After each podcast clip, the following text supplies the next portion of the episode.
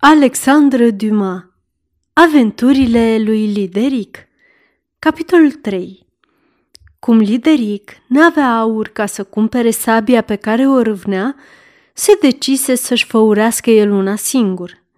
Atunci, apropiindu-se de forjă, Meștere, îi se adresă lui Mime, aș vrea o sabie, cum i-ai vândut cavalerului dinainte, dar cum nu am nici aur, nici argint ca să o cumpăr, trebuie să mă lași să-mi făuresc eu una la forja ta, cu ciocanele tale. Voi lucra două ore pentru sabie, restul timpului îți aparține și în schimbul lui îmi vei da o bară de fier. Restul mă privește.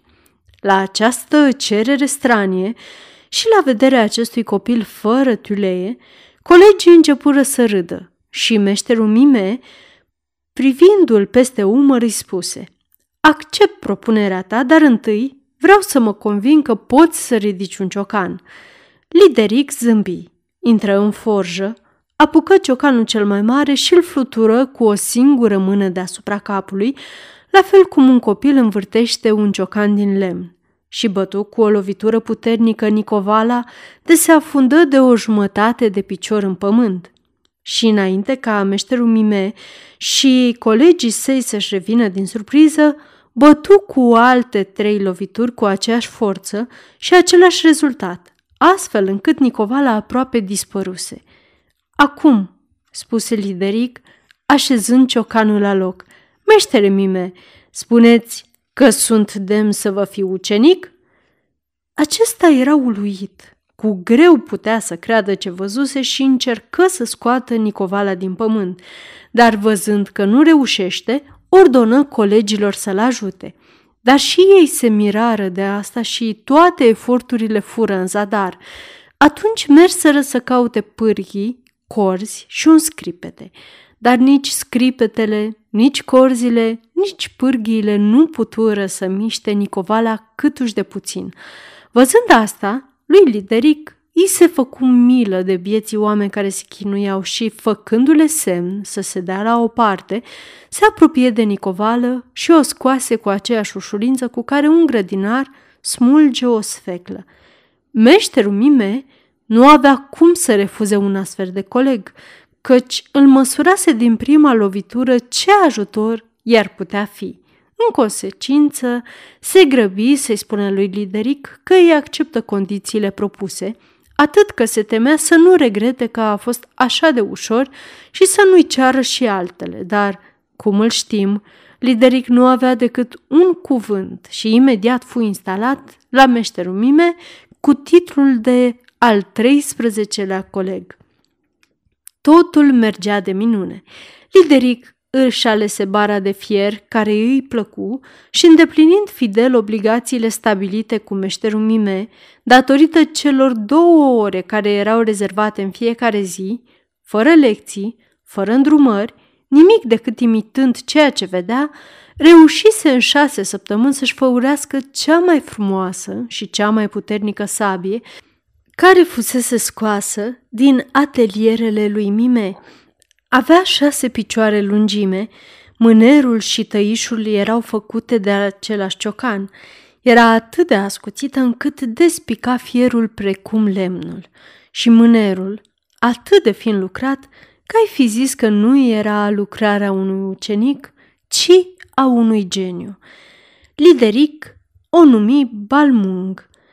Când meșterul Mime văzu sabia atât de frumoasă, fugelos, căci se gândi că Atât de priceput și puternic cum era, Lideric putea să-i facă o mare pagubă dacă avea chef să se stabilească în canton, cu atât mai mult când Lideric îi ceru să mai rămână încă trei luni pentru a-și făuri și restul armurii, fu convins că acei călăreți care vor vedea ce iese din mâinile ucenicului nu vor mai vrea ceea ce face meșterul. De asemenea, făcându-se că acceptă cu aceleași condiții prelungirea perioadei de ucenicie, căuta să scape de lideric. În acel moment, primul muncitor, numit Hagen, care se temea ca noul venit să nu ia locul, se apropie de Memie. Meștere, îi spuse, știu la ce vă gândiți. Trimiteți-l pe Lideric să prepare cărbune în pădurea neagră și se va sfârși inevitabil mâncat de un dragon. Într-adevăr, exista în pădurea neagră un dragon monstruos care omorâse deseori oameni, așa încât nimeni nu mai îndrăznea să calce în acea pădure. Dar Lideric nu cunoștea asta întrucât nu părăsise niciodată grota Sihastrului. Mime găsi sfatul bun și îi spuse lui Lideric. Lideric, începe să se termine cărbunele. Ar fi bine dacă ai merge în pădurea neagră pentru a ne înnoi proviziile. Bine, stăpâne, spuse Lideric, voi merge mâine. Seara, Hagen se apropie de Lideric și îl sfătui să prepare cărbuni într-un loc numit Stânca Plângătoare, spunându-i că acolo va găsi cei mai frumoși stejari și cei mai groși fagi. Astfel, Hagena indică exact locul unde stătea de obicei dragonul. Lideric, fără să bănuiască nimic, fu atent la explicațiile primite de la Hagen și se decise să prepare cărbuni la locul despre care îi vorbise. A doua zi, cel mai tânăr muncitor urcă în camera sa. Era un copil frumos, cu fața rotundă și veselă, cu părul lung și blond și cu ochi frumoși albaștri numit Peters, care era atât de bun pe cât de răi erau ceilalți muncitori. De asemenea, cum era ultimul venit, suferiseră mult din cauza colegilor săi până intrase Literic în forjă, căci din acel moment Lideric devenise apărătorul său și, prin urmare, nimeni n-a mai îndrăznit să-i spună ceva și nici să-i facă rău.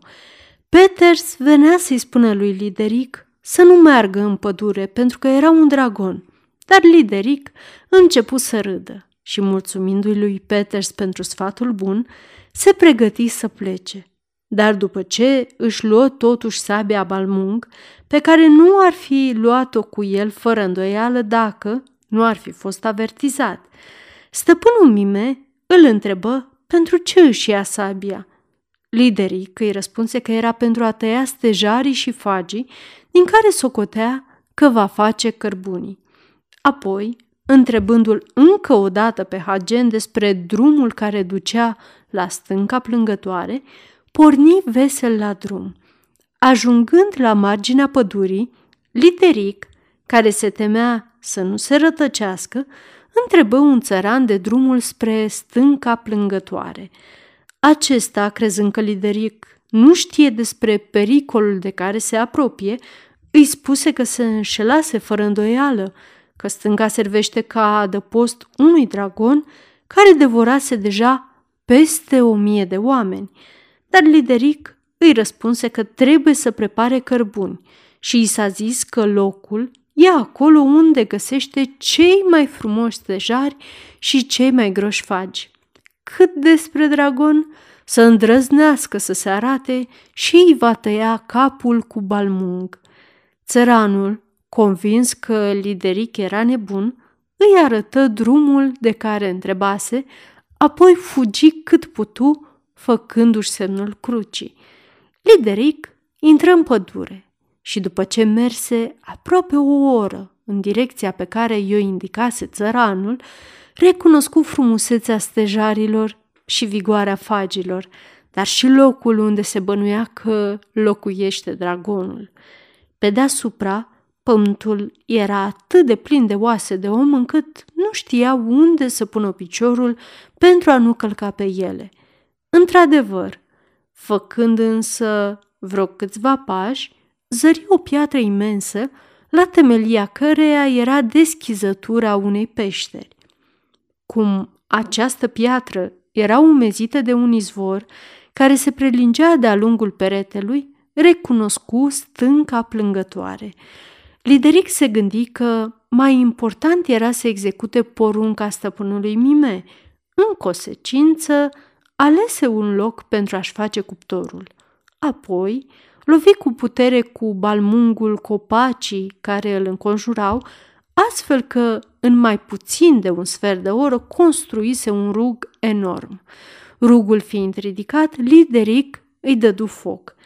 Dar la primele trosnituri care răsunaseră în pădure, dragonul se trezi și își întinse capul până la gura peșterii. Lideric văzuse capul și ochii strălucitori, însă se gândise că era timpul să se oprească atunci când va veni dragonul la el. Totuși, fie că monstrul era sătul, fie că văzuse cu cine are de-a face, stătu liniștit tot timpul cât Lideric fu ocupat să-și ridice cuptorul. Dar, de cum văzu strălucind flacăra, începu să șuiere atât de violent că oricare alt om s-ar fi înspăimântat. Era deja ceva, dar nu era destul pentru liderii care, voind să-l atâțe și mai tare, luă torțe din rug și le aruncă în capul dragonului. Monstrul, provocat direct, ieși din peșteră, își desfășură corpul și înaintă, bătând din aripi către liderii care, după ce făcu o scurtă rugăciune, ieși în față. De îndată, începu o luptă crâncenă în care dragonul scoase niște sunete atât de oribile, încât animalele, care erau la două leghe de împrejur, ieșiră din vizuinile lor și fugiră. Numai o privighetoare rămăsese tot timpul luptei, cocoțată pe o crenguță, deasupra capului lui Lideric, neîncetând să-l încurajeze pe tânăr prin trilul ei. În sfârșit, dragonul, rănit deja de mai multe ori de Balmung, se retrăgea către culcușul său, lăsând câmpul de bătălie acoperit cu o baltă de sânge. Dar Lideric luă o torță aprinsă din cuptorul său, îl urmări în peșteră, unde se afundă după el și, la capătul a zece minute, reapăru la gura peșterii ca și Perseu, având capul monstrului în mâini. Atunci, văzându-l venind victorios, privighetoarea a început să cânte.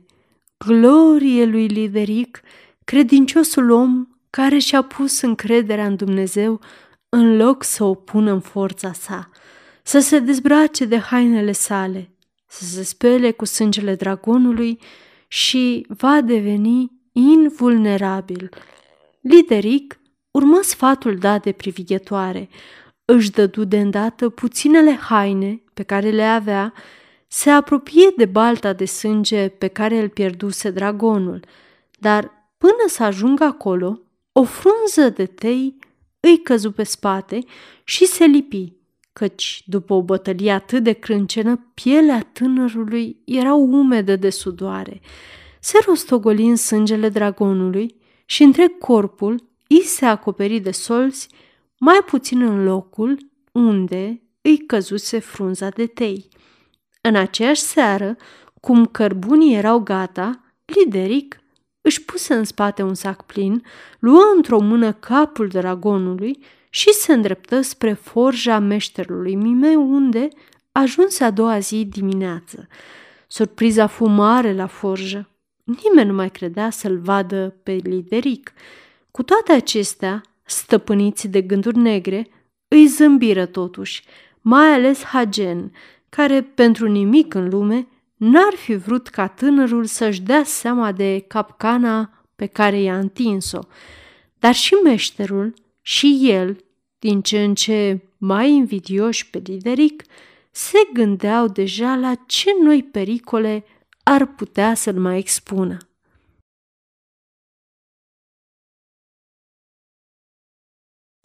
Aceasta este o înregistrare Cărțiaudio.eu. Pentru mai multe informații sau dacă dorești să te oferi voluntar, vizitează www.cărțiaudio.eu. Toate înregistrările Cărțiaudio.eu sunt din domeniu public.